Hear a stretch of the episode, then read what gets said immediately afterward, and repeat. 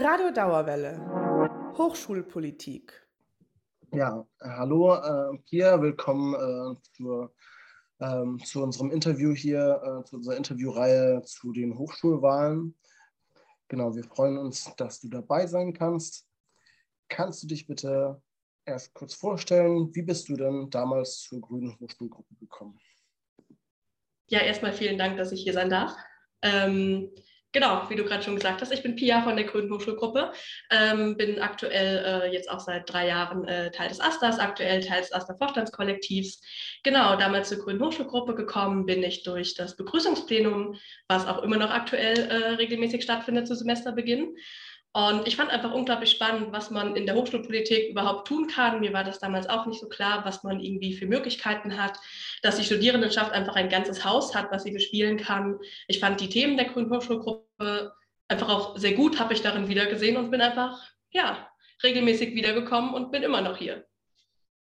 Genau, und du hast gerade jetzt schon ein bisschen angesprochen, du bist jetzt seit drei Jahren im AStA-Vorstand, habe ich das richtig verstanden? Oder? Ich habe eine lange AStA-Karriere hinter mir. Ich war zuerst Referentin für Feminismus, dann Referentin für Hochschulpolitik und bin jetzt seit ungefähr einem Jahr im AStA-Vorstand. Ah, okay, okay. Genau, und jetzt nochmal kurz ähm, zurück zur Grünen Hochschulgruppe. Wie ist das eigentlich? Habt ihr auch eine Beziehung zur Partei Die Grünen oder ähm, seid ihr von denen unabhängig? Rein offiziell sind wir quasi unabhängig, ähm, anders wie andere Hochschulgruppen wie zum Beispiel die Jusos, die ein offizieller Arbeitskreis der äh, Juso-Jugendorganisationen sind. Ähm, genau, wir heißen offiziell noch Bündnis 90 die Grünen Hochschulgruppe, wie man auch auf dem Wahlzettel sieht. Ähm, es liegt allerdings daran, dass es einfach auch damit zusammenhängt, welche Leute aktiv sind. Es werden immer wieder Leute aktiv, die mehr und weniger mit den Grünen zu tun haben. Aktuell äh, ist es eher weniger. Es kann sich in der Zukunft ja auch noch ändern. Ähm, wir sehen uns allerdings als eine Hochschulgruppe, die auch die Politik der Grünen kritisch begleitet, vor allem auch hier in Hessen, wo die Grünen das Wissenschaftsministerium ähm, stellen. Genau, das ist, glaube ich, so unser Verhältnis äh, zu den Grünen. Ein kritisches, aber genau. Genau, aber genau, ihr werdet aber trotzdem von denen auch finanziert irgendwie bei gewissen Sachen oder auch gar nicht? Nein, werden wir tatsächlich nicht. Ähm, alle im Studierendenparlament vertretenen Gruppen bekommen Fraktionsgelder. Äh, und das ist quasi unsere Art, uns zu finanzieren. Ah, okay. Genau, und ähm, dann zur Superlegislatur. Ihr seid ja, oder genau, einfach ähm, im Studierendenparlament, ihr seid ja mit sieben Sitzen äh, von den 25 äh, die größte Partei im Stupa. In welchen Referaten sitzt ihr denn eigentlich alle als Grüne? Oh, das ist eine ganze Menge. Ich hoffe, ich vergesse jetzt keins. Ähm, wir sind tatsächlich im Referat für Wohnraum, Referat für Hochschulpolitik, politische Bildung, ähm, im Zeitungsreferat, Referat für Internationales. Ähm, wir haben zwei Personen ins Referat äh, für Feminismus benannt, die allerdings nicht von unserer Liste sind. Ja, äh, ich hoffe, ich habe jetzt niemanden vergessen, das wird mir sehr leid tun. Natürlich, klar, das Referat für Ökologie natürlich, ich habe unser wichtigstes Referat vergessen. Im Ökologiereferat sind wir natürlich auch äh, vertreten und tatsächlich die einzige Hochschulgruppe, die das Ökologiereferat stellt. Mhm. Ja, okay. Genau, und könnt ihr, genau, kannst du vielleicht ein bisschen genauer erklären, was praktisch äh, ihr, also okay, du kannst vielleicht nicht alle ähm, Referate, aber so ein bisschen eure Arbeit zurzeit im Aster, so ein bisschen, was habt ihr in letzter Zeit so ähm, für die Studierenden gemacht? Ähm, ich glaube, in der AStA-Arbeit kann man wenig trennen, welche Hochschulgruppe was getan hat, äh, weil in den allermeisten Referaten mehrere Leute zusammenarbeiten, auch von anderen Hochschulgruppen und wir es auch eben als gemeinsame AStA-Arbeit sehen. Ich glaube, was eine der wichtigsten Dinge sind, die wir als Hochschulgruppe auch in, im Sinne unserer Politik getan haben, ist, dass aus unserer Hochschulgruppe die Goethes Green Office Initiative erwachsen ist, die eben ein Green Office, ein Nachhaltigkeitsbüro an der Universität aufgebaut hat und auch zwei Campusgärten aufgebaut hat, äh, am Riedberg und äh, am IG Farben Campus äh, im Westend. Genau, ansonsten, was mir persönlich noch sehr wichtig war, dass wir, äh, wir haben auch übrigens Leute im Kommunikationsreferat, äh, und im Kulturreferat fällt mir gerade noch ein, ähm, die Social-Media-Arbeit des AStA auch optisch ansprechender gemacht haben, jetzt mehr das Corporate Design verwenden, mehr neue Formate eingeführt haben, wie zum Beispiel äh, was die Woche über im Studierendenhaus passiert. Natürlich arbeiten wir gerade an ganz vielen verschiedenen Sachen, sei es irgendwie die Umsetzung des 9-Euro-Tickets, ähm, die Vorbereitung des Umzugs vom äh, Studierendenhaus aus Bockenheim ins Westend etc. etc. Ähm, es sind einfach so unglaublich vielfältige Sachen, auf die wir wahrscheinlich auch noch zu sprechen kommen. Ja, eigentlich äh, können wir das auch hier direkt machen. Zum Beispiel äh, dieser Umzug ans äh, Westend. Äh, wie, wie läuft es denn zurzeit eigentlich? Ich habe gehört, dass es eigentlich geplant ist, tatsächlich zu diesem Jahr irgendwie soll der Umzug stattfinden. Ähm, aber vielleicht war das eine alte Information. Wahrscheinlich war es eine alte Information. Die Informationen äh, wechseln sich da auch äh, regelmäßig ab. Ähm, es hat bisher nicht mal der Spatenstich stattgefunden. Laut unserem aktuellen Informationsstand soll das bald passieren. Ähm, das Studierendenhaus befindet sich gerade in weiteren Planungsphasen. Ähm, es werden Leistungsverzeichnisse zusammengestellt etc. Unser aktuellster Stand ist, dass in drei bis vier Jahren umgezogen werden soll. Ähm, aber natürlich stellen wir uns auch schon darauf ein. Zum Beispiel fordern wir ja auch ein AStA-Archiv ähm, als grüne Hochschulgruppe, um diesen Umzug eben auch zu begleiten, weil das muss man sich auch erstmal vorstellen. Alles aus dem alten Haus muss raus und an den Westend Campus in ein neues Haus gebracht werden. Und das Studierendenhaus steht schon wirklich sehr lange. Äh, das Studierendenhaus hat den letzten 70. oder vielleicht sogar 75. Geburtstag. Ähm, und es hat sich einfach auch eine sehr breite Anzahl von studentischer Geschichte angesammelt, weshalb wir eben auch diese Forderung haben, ähm, dass dieser Umzug von einem Archivaren oder einer Archivarin begleitet wird, äh, um eben diese ganze Geschichte zu sammeln, zu archivieren und vor allem auch zugänglich zu machen. Aha. Ja, genau. Ich hatte noch nicht so richtig ähm, gesehen, was, was genau ähm, in diesem äh, Archiv äh, genau alles archiviert werden soll und wozu das dann eigentlich am Ende äh, da sein soll. Genau, im Archiv sollen natürlich vor allem äh, studentische Publikationen gesammelt werden, weil das eben auch das Medium ist, über den solche Informationen äh, eben übermittelt werden. Einfach mal rein praktisch betrachtet gibt es zum Beispiel keinen vollständigen Satz von Diskusausgaben. Muss man sich auch mal vorstellen.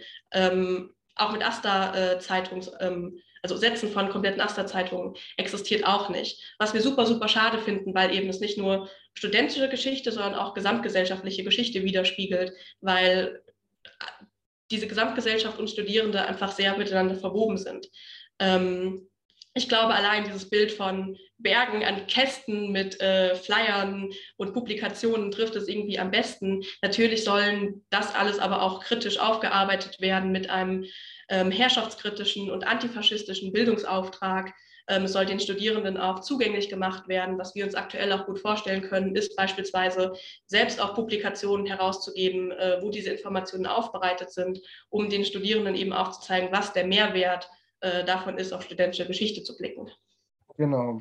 Andere Sache, die mich auch interessiert hatte, war natürlich, dass jetzt ähm, zwei Jahre lang, glaube ich, nicht gewählt worden ist. Ähm, oder auf jeden Fall, ich glaube, die Wahl auf jeden Fall zweimal verschoben worden ist. Wie kam es erstmal dazu? Das ist eine sehr gute Frage. Ähm, ich glaube, es interessiert auch viele Studierende. Tatsächlich wurde sie einmal verschoben und einmal abgebrochen.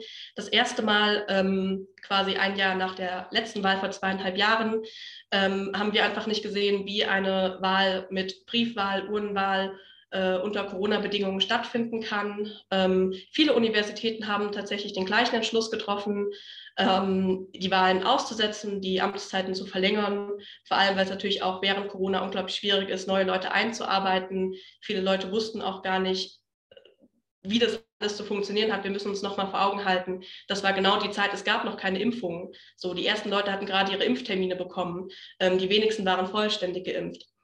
Deswegen wurde damals äh, im Studierendenparlament die Entscheidung getroffen, die Wahlen eben ein Jahr zu verschieben, in der Hoffnung, dass dann Corona vorbei ist, was ja nicht passiert ist, wie wir wissen. Dann die nächste Wahl sollte vor einem halben Jahr stattfinden, beziehungsweise äh, jetzt im Februar. Ähm, es gab allerdings das Problem, dass sehr, sehr, sehr viele ähm, Fachschaften keine Listen eingereicht hatten. Ähm, weshalb der studentische Wahlausschuss quasi die Gefahr gesehen hat, dass wenn die Wahl wie geplant äh, fortgeführt wird, sehr, sehr viele Studierende auf Fachbereichsebene keine Vertretung haben. ähm, weil auch sowas wie eine Nachfrist zu gewähren explizit per Satzung ausgeschlossen ist. Wir haben dann die Entscheidung getroffen, die Wahl quasi abzubrechen und ein Semester später wieder durchzuführen. Wir als Grüne Hochschulgruppe hätten uns tatsächlich eine andere Lösung gewünscht. Wir hätten uns beispielsweise eine Nachwahl für die Fachschaften gewünscht und das Studierendenparlament äh, quasi äh, regulär zu wählen. Aber da der äh, Wahlausschuss per ähm, Mehrheit entscheidet und unsere Vertreterin da unterlegen ist, genau, mussten wir diese Entscheidungen eben auch entsprechend akzeptieren. Äh, ja, und ich meine, genau, jetzt haben wir also fast zwei Jahre lang nicht gewählt. Ähm, wie meinst du, äh, wird sich das, und, und auch schon davor hatten wir eigentlich relativ äh, niedrige Wahlbeteiligung, also relativ niedrig ist irgendwie vielleicht ein Euphemismus. Also ich weiß nicht mehr ganz genau, um wie viel Prozent wir da reden, ähm, aber es ist, glaube ich, so um die 9 Prozent oder ähm, wie glaubst du, ähm, könnte man irgendwie die Wahlbeteiligung steigern jetzt für die nächste Zeit? Und was tut ihr als ähm, grüne Hochschulgruppe dafür, um halt äh, das hochschulpolitische Interesse irgendwie bei den Studierenden wieder anzuregen? Das ist eine wirklich sehr relevante Frage, vor der wir gerade sowohl als Erste als auch als Hochschulgruppen äh, gerade stehen. Man muss dazu sagen, dass 9 Prozent im bundesweiten Vergleich wahrscheinlich Durchschnitt sind, äh, wenn sogar zu den besseren Wahlbeteiligungen gehört.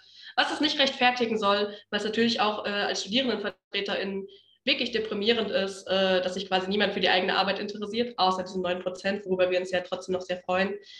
Wir würden uns natürlich wünschen, dass vor allem durch eine Belebung des Campus, durch eine Politisierung des Campus ähm, das Interesse irgendwie steigert. Wir sehen aber eben auch, dass durch dieses verschulte ähm, Universitätssystem für super viele Studierende gar nicht die Zeit bleibt, sich irgendwie politisch zu engagieren, sich politisch Gedanken zu machen.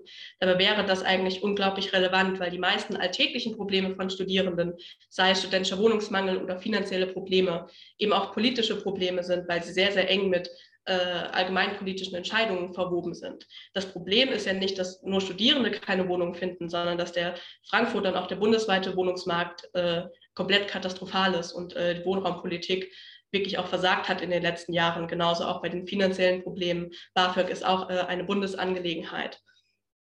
Ähm, und das irgendwie, ich glaube, viele Studierende verstehen das. Ähm, vielen Studierenden ist es einfach bewusst. Sie schaffen es aber nicht, in ihren vollgestopften äh, Stundenplan die ganzen Hausaufgaben, die man noch zusätzlich an der Universität bekommt, sich auch nötigerweise einzubringen. Ähm, ist, diese Bedingungen können wir natürlich jetzt nicht grundlegend von einem Semester aufs andere äh, ändern. Deswegen versuchen wir vor allem durch einen Wahlkampf, äh, der eben sehr nah an den Studierenden dran ist. Und oh Gott, ich klinge gerade wie so eine typische Politikerin und ich finde es selbst gerade so ein bisschen fragwürdig. Ähm, ich hoffe, ich komme aus diesem Modus wieder raus. Ähm, die Studierenden eben auch zu erreichen. Wir haben allerdings auch in den vergangenen Wahlen festgestellt, auch wenn man mit so einem Wahlkampfstand da steht und Leute explizit anspricht, das Interesse ist gering. Ähm, wir hoffen, dass allein dadurch, dass wir bestimmte Probleme thematisieren, sie irgendwie erklären, ähm, vielleicht mehr Interesse da, daran erwächst. Wir haben auch das Gefühl, dass vor allem neue Studierende, die an die Universität kommen, deutlich politisierter sind, ähm, weil es eben die Leute sind, die auch durch Fridays for Future politisiert wurden beispielsweise. Und da hoffen wir, dass wir eben auch äh, ansetzen können. Aber ja klar, wir stehen vor der gleichen Frage und haben noch keine abschließende Antwort gefunden, wie man Studierende für Hochschulpolitik äh, begeistern kann, die ja erstmal nach sehr äh, trockenem Stoff klingt. Was sie tatsächlich nicht ist. Genau, da wollte ich dich gleich fragen. Also du meinst, das ist nicht trockener Stoff. Kannst du vielleicht ein paar gute Argumente für äh, ein Interesse an Hochschulpolitik irgendwie vorbringen? Also was, was ähm, Warum ist Hochschulpolitik wichtig eigentlich? Ja, ich glaube, was ich gerade gesagt habe, hat schon so ein bisschen äh, verdeutlicht. Hochschulpolitik betrifft eben alle Studierenden, weil genau die Probleme verhandelt werden, die äh, Studierende im Alltag begegnen. Angefangen von Wohnungsmangel, von finanziellen Problemen, über schlechte Studienbedingungen etc. So Hochschulpolitik ist aber nicht nur in irgendwelchen Gremien sitzen und strikten Tagesordnungen folgen, sondern Hochschulpolitik ist auch politische Bildungsveranstaltungen, kulturelle Veranstaltungen. Ich glaube, alle waren schon mal im Kotz auf irgendeiner Party äh, und haben von den äh, geringen Preisen äh, des Studierendenhauses bzw. des Kotzes profitiert. Ähm, und so könnte ich auch den ganzen Tag weitermachen, weil es eben auch darum geht, äh, dass Studierende sich untereinander vernetzen, ähm, Banden bilden, äh, erkennen, was irgendwie ihre Handlungsmöglichkeiten in diesem kapitalistisch-patriarchalen System sind und sich eben auch gegenseitig zu empowern, irgendetwas dagegen zu tun. Man lernt äh, politische Prinzipien kennen, man lernt die Universität auf eine ganz andere Art und Weise kennen und man kann tatsächlich auch mitreden. Äh, man hat immer das Gefühl, so ja, was soll dieses Stupa überhaupt machen, was soll diese Astra überhaupt machen? Es sind wirklich lange Kämpfe, ähm, es geht nicht von jetzt auf gleich, aber in vielen Fällen lohnen sich eben diese Kämpfe auch. Also ich finde es immer ein bisschen schwierig, das irgendwie, also das auf so konkrete Sachen vielleicht irgendwie herunter zu, ähm, äh, zu bringen. Vielleicht ist irgendwie für einige Studierende irgendwie, äh, macht das Ganze ein bisschen nahbarer. Also vielleicht habt ihr irgendwie in letzter Zeit ein paar konkrete Projekte gestartet, die irgendwie den äh, Studierenden zugute kamen. Naja, was mir da zum Beispiel spontan einfällt, äh, ihr könnt jetzt mit eurem Semesterticket äh, kostenlos in den Zoo gehen. Äh, das hat der Asta verhandelt. Genauso auch in alle anderen städtischen Museen, äh, in den Palmgarten. Das sind alles Dinge, die der Asta verhandelt hat, wo natürlich auch ein politischer Wille dahinter steht, dass Kulturangebote äh, eben allen zugutekommen sollten. Genauso natürlich auch der Campusgarten, den ich schon angesprochen habe.